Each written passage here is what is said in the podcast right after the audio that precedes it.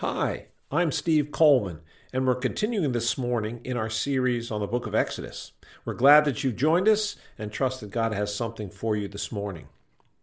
I was reading about Leon Logothetis, who in 2005 was a 28 year old broker working in London. He was suffering from chronic depression, and he decided to quit that job and to set out to hitchhike across America from New York to Los Angeles, specifically from Times Square in New York City to the Hollywood sign in Los Angeles, relying on just $5 a day and the kindness of strangers. You know, he managed to turn that life affirming adventure, which he successfully completed, into a career as an author, motivational speaker, and TV host. He made a dramatic, sharp adjustment that changed the course of his life. Have you ever decided to reevaluate, readjust, and make a fresh start at something? Maybe it was just a new hobby, a change in diet, a new resolution. Maybe you chose to strengthen a virtue or turn a weakness around. Maybe you too decided to change jobs or decided to become a different kind of person, to listen more, to love people better, to rely more on God. Well, in our section this morning, God makes a fresh start with the children of Israel. In the wake of the horrible failure of the people when they decided to worship an idol in Exodus 32, and then the consequences and restoration of Exodus 33, God reloads and moves ahead with his plan for them, but with some differences. Well, before we begin that, let's open in prayer. Father, it is in your Son's name that we come before you. Thank you for your loving kindness and the opportunity to believe in him. For it is through him that we are made righteous, we have new life, and we have your presence in us. We're grateful that you are at work in us, moving us along as you did the children of Israel in Exodus. Help us see, hear, and understand your word this morning. Amen. If you have your Bibles, turn with me to Exodus chapter 34. Now the Lord said to Moses, Cut out for yourself two stone tablets like the former ones, and I will write on the tablets the words that were on the former tablets, which you shattered. So be ready by morning, and come up in the morning to Mount Sinai, and present yourself there to me on the top of the mountain. No man is to come up with you nor let any man be seen anywhere on the mountain. Even the flocks and the herds may not graze in front of that mountain. So he cut out two stone tablets like the former ones, and Moses rose up early in the morning and went up to Mount Sinai, as the Lord had commanded him. And he took two stone tablets in his hand. The Lord descended in the cloud and stood there with him as he called upon the name of the Lord. Then the Lord passed by in front of him and proclaimed, The Lord, the Lord God, compassionate and gracious, slow to anger, and abounding in loving kindness and truth, who keeps loving kindness for thousands, who forgives iniquity, transgression, and sin. Yet he will by no means leave the guilty unpunished, visiting the iniquity of the fathers on the children and on the grandchildren to the third and fourth generations. Moses made haste to bow low toward the earth and worship. He said, If now I have found favor in your sight, O Lord, I pray, let the Lord go along in our midst, even though the people are so obstinate, and pardon our iniquity and sin, and take us as your own possession. Then God said, Behold, I'm going to make a covenant. Before all your people, I will perform miracles which have not been produced in all the earth nor among any of the nations, and all the people among whom you live will see the working of the Lord, for it is a fearful thing that I'm going to perform with you. God here is resetting the law. This is God's control alt delete, and he's starting new. Why is he doing that? Well, Israel rejected God in chapter 32, and by extension, the covenant God made with them. Do you remember last week? The agreement God made included the Ten Commandments. You will have no other gods before me. Well, Israel ditched that one and dropped God completely out of their vocabulary. they complained to Aaron, As for this Moses, the man who brought us up from the land of Egypt, we do not know what has become of him. Well, God is reloading now and starting fresh. Verses 11 to 26 in this chapter contain the stipulations or the code of the covenant which God's making here. This new start at the covenant will be understood as we compare the covenant with the one that was previously made and broken. First, there's a sameness to the second covenant. There's a distinct similarity between this covenant and the first one. The Ten Commandments, written on the two stone tablets, are the same. Moses went to the top of the same mountain, and he stayed there for the same time period 40 days and nights. The same commands and standards are laid down in the second covenant, just like they were in the first. Israel sinning by worshiping the golden calf did not bring about any change or reduction in God's standards for his people. The covenant which is made here in chapter 34 is virtually a renewal of the former covenant. There are some differences, however. There's something new about this second covenant. There are a number of differences between uh, the way this covenant was given and the way which the first one was given. Well, the first covenant was based on the miracles which God had done in delivering the Israelites from Egyptian bondage. While this covenant looks forward to the miracles which are instrumental in Israel's possession of the land of Canaan. Notice that God is not merely duplicating the first agreement, but is seemingly doubling down on his commitment to Moses and the people. Listen to this text from verse 10. I will perform miracles which have not been produced in all the earth, nor among any of the nations, and all the people among whom you live will see the working of the Lord, for it is a fearful thing that I'm going to perform with you. You know, rather than backing off because of Israel's sin, or even keeping the status quo, God is committed to more. This is not a principle we think about too often, but the book of Romans, in talking about humanity's sins, says, Where sin abounded, grace abounded much more. God's character is to give more grace in response to failure. Looking at more differences. Previously, Moses went to the mountain along with 74 of Israel's leaders in order to ratify the covenant. Now, Moses goes alone to the mountain, apparently not even accompanied by Joshua. Formerly, the people repeated and emphasized that they would obey all of God's commandments, but no promises were made this second time.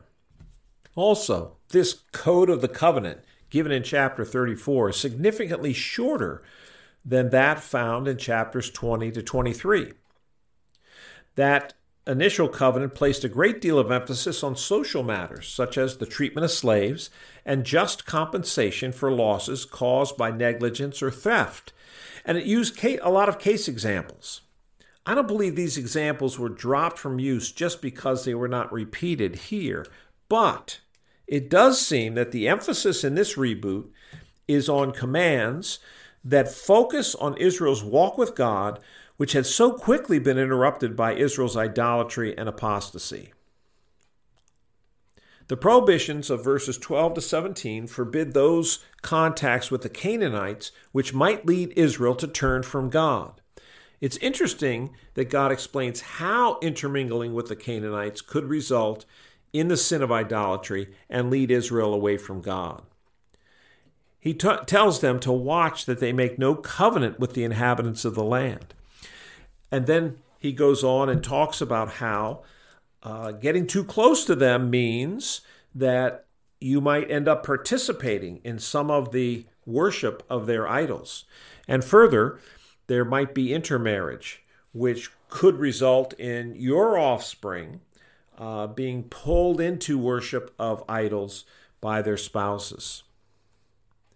The practices referred to in verses 18 to 26 are those which would enhance Israel's worship to God by celebrating the Feast of Unleavened Bread, giving offerings to God, and observing the Sabbath. Thus, without referring to Israel's fall and sin at all, this abbreviated statement of the previously given covenant focuses on those commands which will keep Israel from falling again when they are obeyed. Another thing, Moses plays a greater role in this covenant than he does in the first one. Moses alone went to the mountain and saw God, where previously it had been Moses with the 74 other leaders of the nation. Moses is becoming the central figure in this expression of the covenant. This becomes even more apparent in the final section of this chapter, where Moses' face is said to become radiant when in the presence of God. Let's read this. It came about when Moses was coming down from Mount Sinai and the two tablets of the testimony were in Moses' hand as he was coming down from the mountain, that Moses did not know that the skin of his face shone because of his speaking with him, meaning God.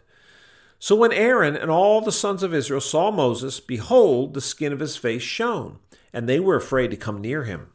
Then Moses called to them, and Aaron and all the rulers of the congregation returned to him, and Moses spoke to them. Afterward, all the sons of Israel came near, and he commanded them to do everything that the Lord had spoken to him on Mount Sinai. When Moses had finished speaking with them, he put a veil over his face. But whenever Moses went in before the Lord to speak to him, he would take off the veil until he came out. And whenever he came out, he spoke to the sons of Israel what he had been commanded. The sons of Israel would see the face of Moses, that the skin of Moses' face shone so Moses would replace the veil over his face until he went in to speak with him. You know, Moses seemed unaware initially of the fact that his face was glowing. When he came down the mountain and came toward the people, they became increasingly aware of the strange look. Can you put yourself in Moses' shoes? He must have been real puzzled by what he saw. People were sort of backing away children looking kind of scared, maybe crying.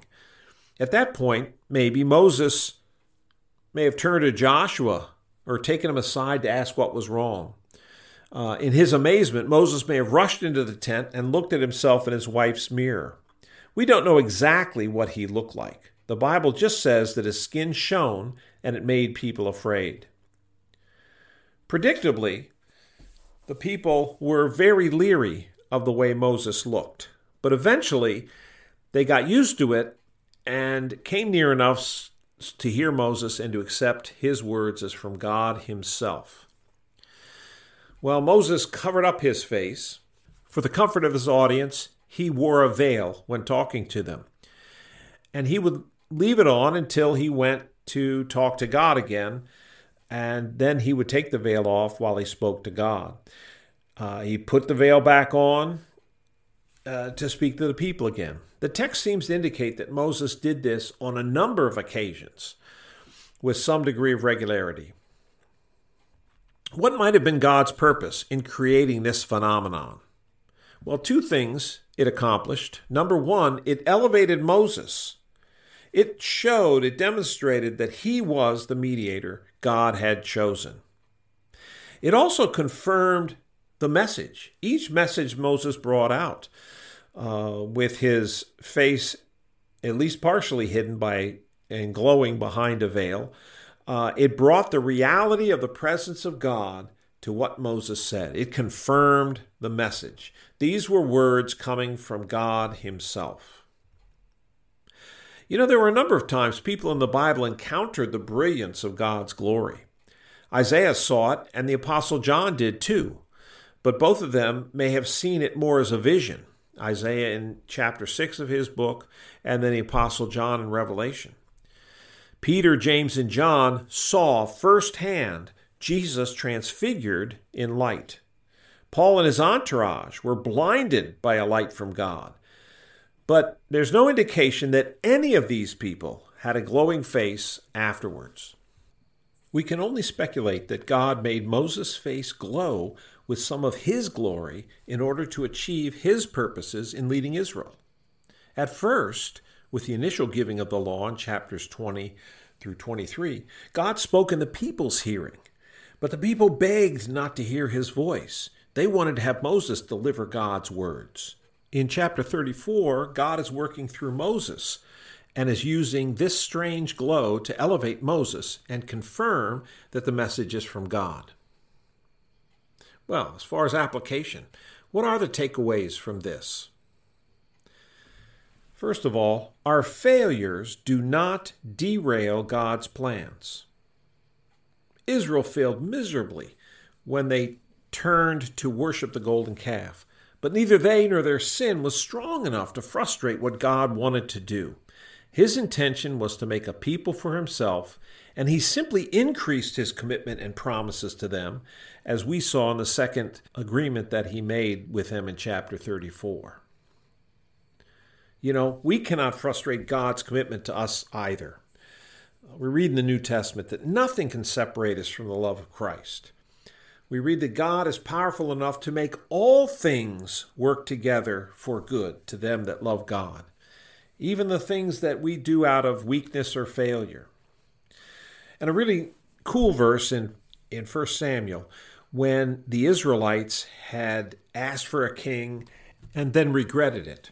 Samuel told them, Do not fear, but serve the Lord with all your heart, for the Lord will not abandon his people on account of his great name. So, why wouldn't the Lord abandon them? Because of his, the Lord's, great name. It isn't based on the people and how faithful or unfaithful they are that God chooses to stay with the people or abandon them. It's based on His great name, and His great name never changes. Well, the second takeaway we have from this is God continues to transform us into His likeness. The letter of 2 Corinthians uses Moses' radiant face and the veil he wore as a metaphor for several truths about the law of Moses and the glory of God. In one place, Paul highlights differences between the Old Covenant or Old Testament, characterized by the law of Moses, and the New Covenant or New Testament of salvation through Christ. Israel continues to have the veil of the law of Moses obscuring the truth of the gospel. So Paul writes Whenever a person turns to the Lord, the veil is taken away. Now the Lord is the Spirit, and where the Spirit of the Lord is, there is liberty. But we all, with unveiled face, beholding as in a mirror the glory of the Lord, are being transformed into the same image from one degree of glory to another. Moses experienced the glory of God, but we have a privilege the children of Israel did not. We can experience the glory of God up close as we encounter God through prayer, reading the Bible, and experiencing His presence and work in us. We are being changed degree by degree. Pretty amazing. In 1 John 3, we get an idea of the end of this whole process. Beloved, now we are children of God, and it has not appeared as yet what we will be.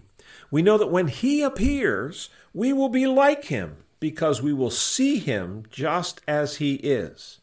And everyone who has this hope fixed on Him purifies himself just as He is pure. Let's go ahead and pray. Lord, we thank you for this time. We thank you for the truths of your word that you are at work transforming us, just as you sought to transform Moses, the children of Israel, and the rest of the characters in the Old and New Testaments. We thank you for your promise to always be with us, to never abandon us, and to work in our lives in that way. Lord, we're excited about the fact that we have this opportunity to change, to be changed from one degree of glory to another. That one day we will be like you because we will be in your presence, we'll see you as you are, and that will be that final transformation. We are so grateful for that. In your name, amen.